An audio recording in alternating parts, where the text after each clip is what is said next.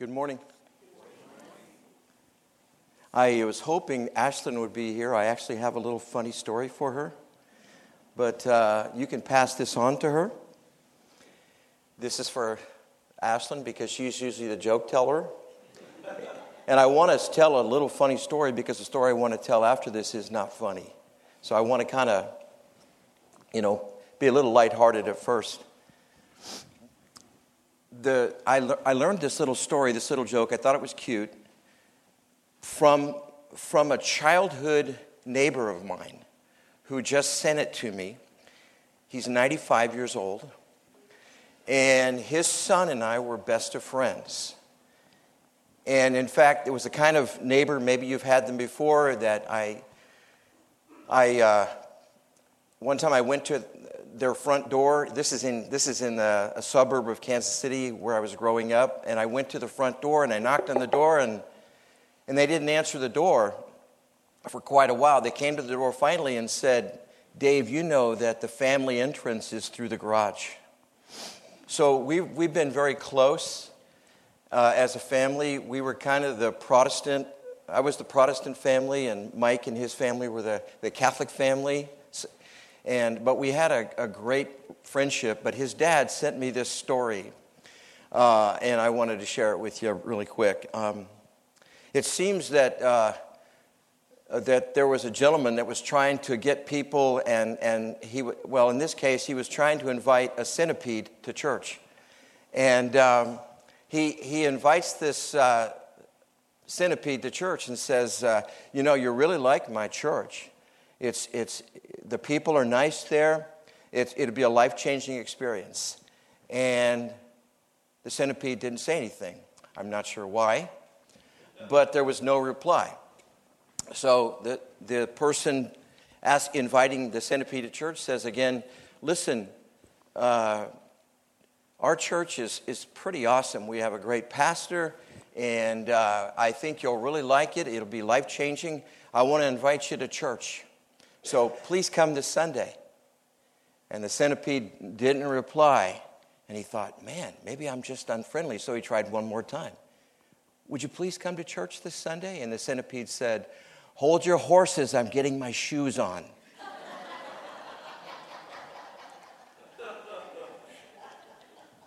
That's for Ashlyn.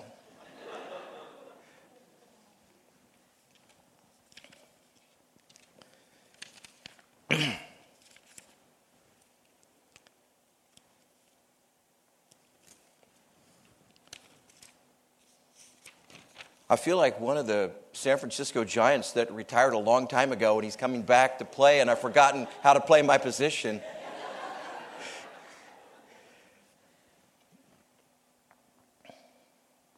it was, it was uh, over 25 years ago, on, on and around Christmas Eve. And I received a phone call that you just pray that you don't get.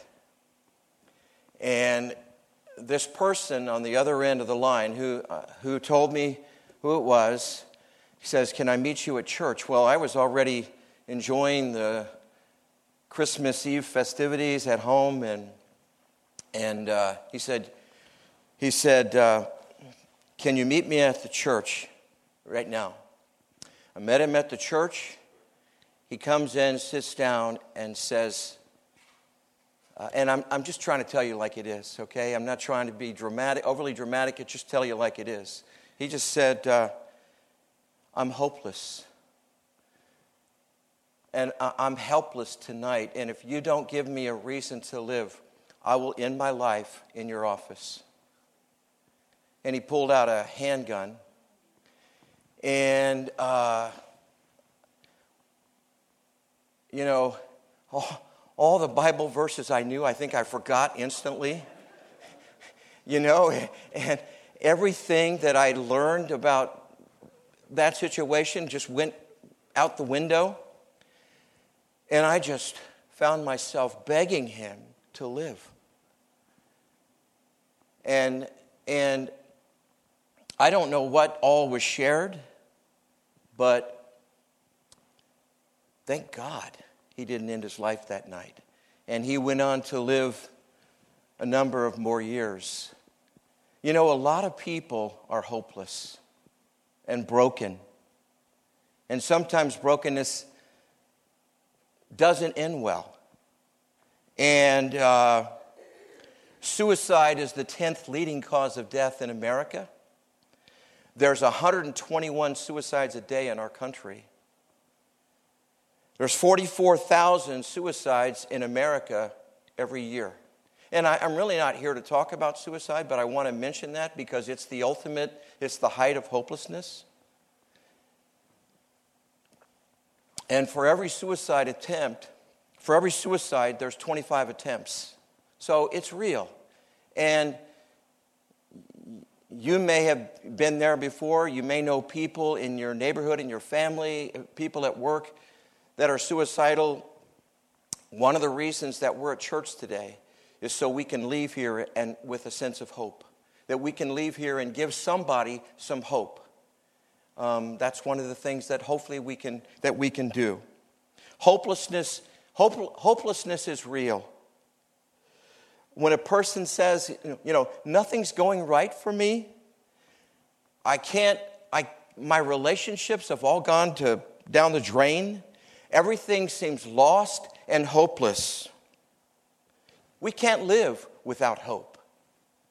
It's, it's the lifeblood of our survival. We need to have a reason to wake up every day.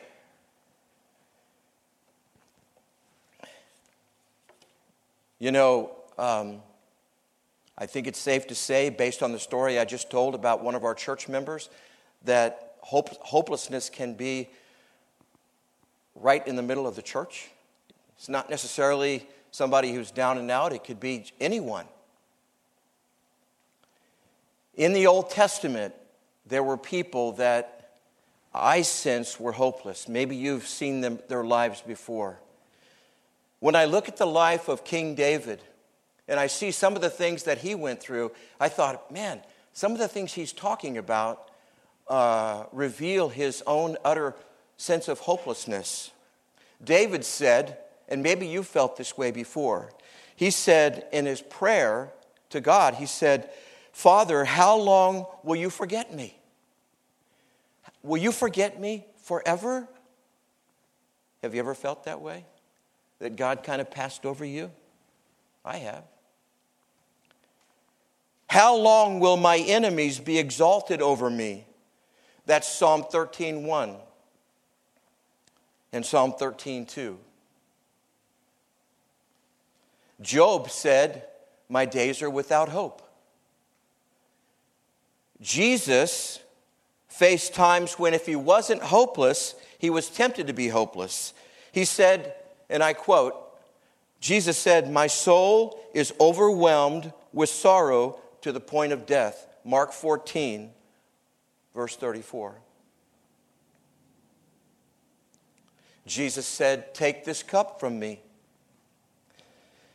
Luke 22, verse 44, it says, Being in anguish, Jesus prayed more earnestly, and his sweat was like drops of blood falling to the ground. So, biblical characters felt hopeless and forgotten and, and, and without God, and thought things would never change, and maybe thought their life was useless and not making a difference. What, what is hope? I suppose hope is different things to different people, but basically, when you think about Scripture, hope is confidence and expectation and security in the Lord. It's more than a feeling, it's, it's trusting that when I leave church today, I will have a sense that God exists, that God loves me, that God forgives me, that I can trust Him, that He's big enough for my problems that He's bigger than all the, the stuff that's going on in the world today that makes me worry about my future. We can put our hope in a lot of things money and position, power and people and things, but they may be here today and gone tomorrow. God will be here forever. There's a void in our lives without a relationship with God. Hope could very well be lost. And the Bible says people that don't know Christ are loved by God, and Jesus died for them, but they're without hope because they're without God.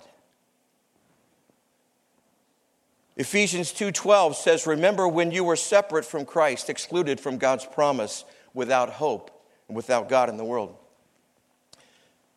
I'm sorry, those verses they're not working out to pull up. If you want to just if you want to just pull some of those out. Hey, Kimmy, I'm I'm easy. I'm, I'm easy, you know.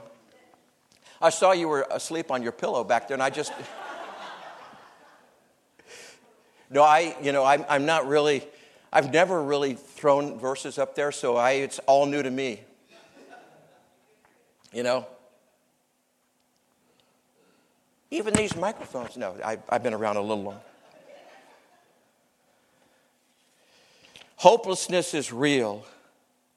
Hope is also real. Hopelessness is real in biblical characters.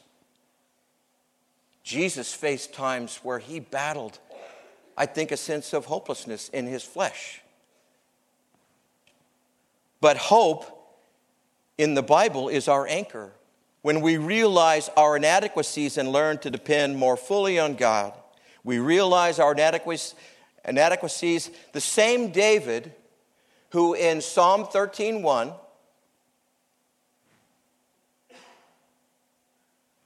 Ta-da! The same, the same David who said in Psalm 13:1, How long will you forget me, Lord? said something different in Psalm 13, verse 5 and 6.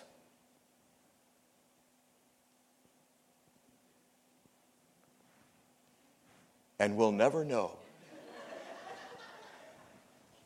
Okay? I can just read, yeah. Okay? But I trust in your unfailing love. He goes from verse 1, How long will you forget me, Lord?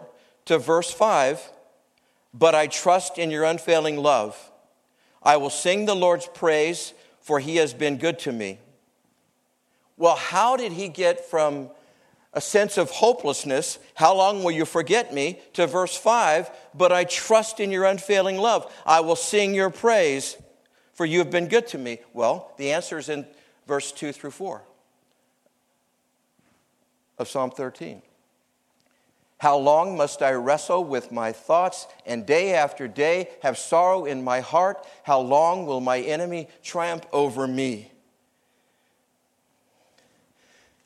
I'm here to tell you that sometimes, as you well know, the Christian life is just hard.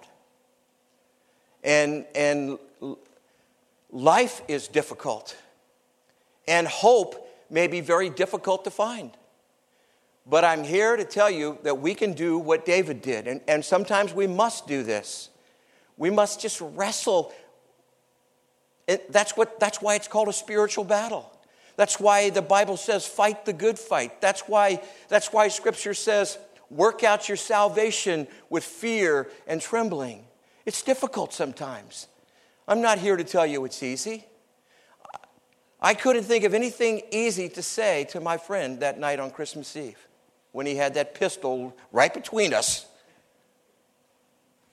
Sometimes it's just hard. And we wrestle. And we it's during those times that we learn how to pray. And we learn how to fight the good fight. And we learn about those difficult verses we never knew anything about but because of the hardship and the brokenness that we're going through, we learned to, to slug our way through spiritually, just to fight on our knees. I don't know why you're, I don't know why, God, this is happening to me, but I know that you love me. And I know, I trust you, I just don't understand. And you know what? We don't have to know everything about God. We don't have to know everything about theology and, and God's sovereignty. We just need to know that He loves us.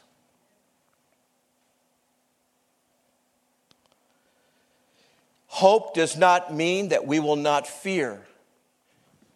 You know, you can lose hope. You may have lost hope today. You may lose the sense of hope tomorrow. But the Bible says that hope that's lost can be found. The same Job, the same Job, and you know, you know about Job. Think about his life and his family. The same Job who said, My days are without hope, said, Though God slay me, I will trust him. And how do you get to, to that place where you trust God that much? On your knees, probably, slugging it out, fighting that, that spiritual battle, fighting the good fight, working out your salvation with fear and trembling. The same Jesus who said, My soul is overwhelmed in me, take this cup from me, he said, Yet not as I will, but as you will. You can't say that to God unless you've learned to trust Him. And the only way that you, can, that you and I can learn to trust God is to walk with Him through the mountains and the valleys, through the good times and the bad, when things are great and we have tons of hope, and when we have none. Because we know that God is there and we know that He loves us. We have this hope as an anchor for the soul, firm and secure. We feel hopeless without an anchor when we just hope in things we can touch, or when we don't see immediate results, when God seems distant. Maybe that's why there's such an emphasis in Scripture on trusting and faith. Now, faith is being sure of what we hope for and certain of what we do not see. Hebrews 11 1. the more you and I, and, and that's one reason we're here today, the more we grow in faith, the more hope we will have. The more faith you have, the more hope you have. And maybe it's the other way around also. The more hope you have, the more faith you will have. I believe they're both gifts of God. Is your, is your faith weak today? Is our faith weak? Is our sense of hope weak today? If it is, don't feel bad. So was the disciples. The disciples said, Lord, how come we can't do what you do? How come we don't have the power you? How come we can't cast out demons and heal people?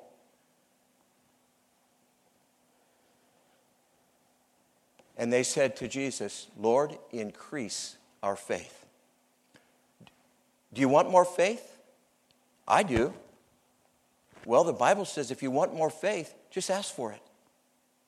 Lord, increase my faith. That's what the disciples did. I think the same thing goes with hope. Lord, I, am I'm, I'm, I'm, I'm just, I know that you love me. I know that you're, uh, you're my father and I'm your child, but I feel hopeless. Would you give me hope today? Ask for it. God is the source of faith and hope. Persevere. If we want hope and we want faith and we want to see God work, I think we need to persevere. That's why it says fight. That's why it says wait upon the Lord. We don't have a, a we, our prayer life is not like drive through. It's we, it, sometimes, we just have to struggle it out sometimes. Knowing Scripture gives us faith. Romans 15 4 says we might have hope through perseverance and the encouragement of Scripture and surrendering to the Spirit. May the God of hope fill you with all joy and peace as you trust in Him, so that you may overflow with hope. So, I just in, just in passing, we receive hope and faith through asking for it, persevering, knowing Scripture, and surrendering to the Spirit. We rejoice in our sufferings because we know that suffering produces perseverance, perseverance, character, and character, hope. Hope is not, is not an instant thing, it's, it's, a, it's a process, according to Romans 5 3. I want to just, as I start coming down off the mountain, I want to just give you some things that you can, you can take with you, I think, today.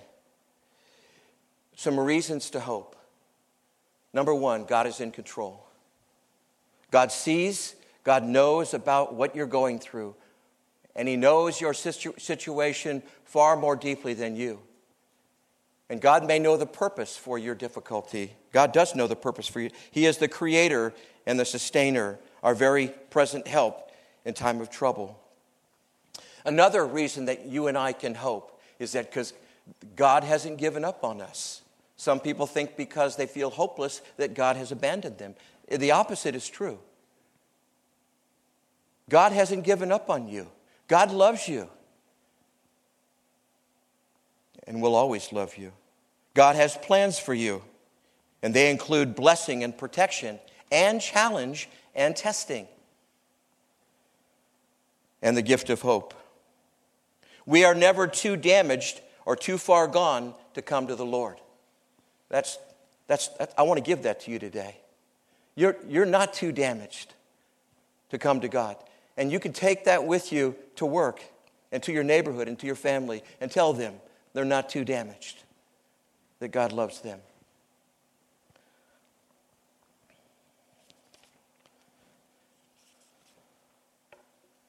Another reason that you can hope, and you'll be happy, I just skipped two pages of notes. So.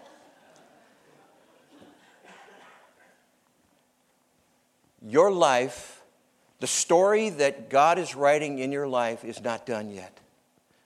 Your life story is not finished. The vast majority of the human race and the people of the Bible experienced hopelessness. So don't feel too bad. Everybody does. And they experienced hopeless situations. Think about Job and Joseph and David and Bathsheba and the woman caught in adultery. Jeremiah and Hannah and Jesus experienced times where they were in hopeless situations, but God gave them faith, hope, and love. God gave them a sense that He was in control and they could trust Him through this, this trial in their life. And God reminded them that He had not given up on them and they got through it. There's a, another reason to hope is that there's purpose for our pain. Suffering produces perseverance and character and hope. Why do we experience brokenness? Why do we experience hope, a sense of hopelessness? Just maybe God is developing our character. Whenever you face trials of many kinds, know the testing of your faith develops perseverance, and, pers- and perseverance finishes its work so you may be complete, mature, lacking, not lacking in anything. So we sense hopelessness because God is developing our character. We, we experience a sense of hopelessness and brokenness because God's not finished with us yet. yet. And because God is trying to teach us, I believe, to place our confidence in Him. God hears our prayers. That's another reason we can hope teaching you and I how to pray and seek and ask and knock and rely. And here's another one you and I can hope because you know well enough to know that we're not just here for ourselves. The, the comfort and the hope and the faith that God gives us today, He wants us to give to somebody else this week, to pass it on.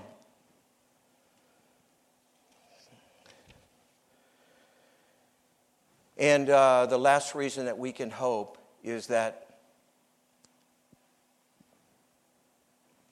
I, I just finished an awesome book by, uh, oh boy, Randy Alcorn. And the book was simply called Heaven. And I read about heaven because I've, so many people that I know are dying. I want to know where they're going. I want to know more about this place that my mom and dad went to and that Melanie's parents went to recently. And that Don and others in our church family have. So, another reason we can hope is that our loved ones who know Christ are secure in the arms of the Father.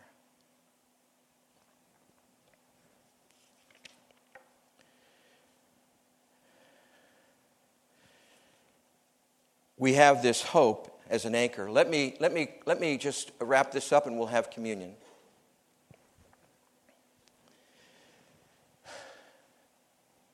Uh, you guys know that I grew up in a small town in Kansas. And the only anchor I ever saw was a little anchor in a rowboat. Well, this Kansas boy went to my second duty station. My first Navy ship was the biggest thing I'd ever seen. The anchor was bigger than my house. So when, when you think about hope being the anchor for your soul, think about an aircraft carrier's anchor. Hope is the anchor. Let me tell you about our ship's anchor. It had 57 links. Every link weighed 350 pounds. It had a 90 foot chain. It weighed 20,500 pounds. There were 12 shots of chain, and the anchor weighed 60,000 pounds. I want you to think about that the next time you remember Hebrews 6:19 that we have this hope that we've been talking about today. We have this hope as an anchor for our soul. Thank you. Hope becomes an anchor for our lives that helps us weather the storms. The old sailor looked at the skies and he saw a dark storm coming. As the sea became rough and choppy, the old sailor calmly lowered the heavy chained anchor link by link, battened down the hatches, and he went to bed for the night. He knew the storm would be rough, but he had faith in the grasp of the anchor. He knew his boat would be there in the morning. We're going to be here tomorrow. And life is going to be hard, and we're going to learn to fight the good fight, and that hope doesn't always come easy, but it will come. It may be dark for you right now, but the light is coming. You may sense, you may sense very clearly the cross in your life, but the resurrection for you is coming too. Heavenly Father, we ask that you will um, impress upon us the, the, the reality of the hope we have in, in Christ. We thank you that sometimes the only way we can discover the gifts that you've given us is to pray for them and to fight the good fight but we're we're, we're deeply thankful to you for hope being the anchor of our soul and Jesus being the anchor of our lives. We ask you now to bless this time of communion and the Lord's Supper. Remind us, Lord, that you'll never leave us. Remind us that we're not too damaged to be healed. Remind us that there's no sin that you can't forgive. And we praise you and thank you, Lord Jesus. Amen.